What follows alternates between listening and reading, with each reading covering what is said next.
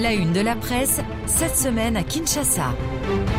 Ni dialogue ni transition, élection confirmée, c'est, selon le bi-hebdomadaire de Maximum, le résultat de la dernière mission du Conseil consultatif électoral de la SADC en République démocratique du Congo, qui, entre autres, a été reçu à la CENI.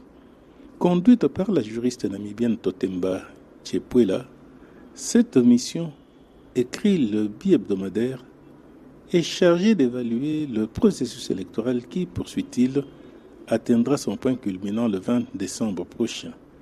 Pour le maximum, qui cite le député national proche du pouvoir Lambert Mende, il n'en a rien été de ces conjectures pessimistes brandies par les uns et les autres.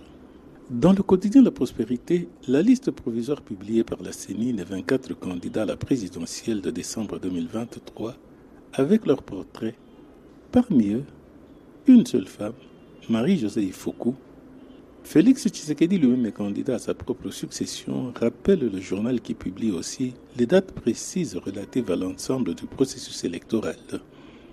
La liste définitive des candidats sera livrée par la Cour constitutionnelle après examen des dossiers précis de la prospérité.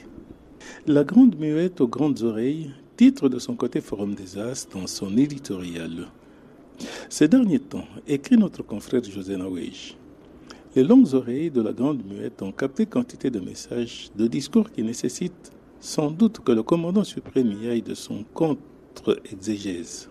Le repas de corps que le président de la République a partagé avec un échantillon représentatif des FARDC, expliquons dans Forum des As, est donc tout sauf un simple déjeuner ou dîner de gala, c'est selon.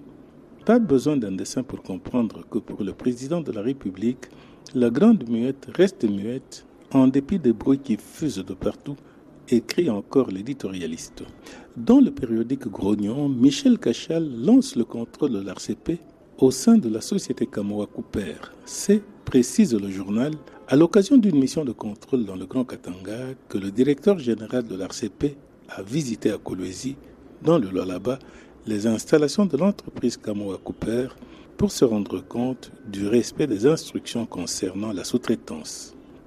Pour sa part, enfin, le tri-hebdomadaire Africa News titre Alingete met de l'ordre dans les régies financières qui se sont accordées avec l'inspection générale des finances sur le protocole de contrôle et de validation des exonérations au niveau de la Direction générale des douanes et accises.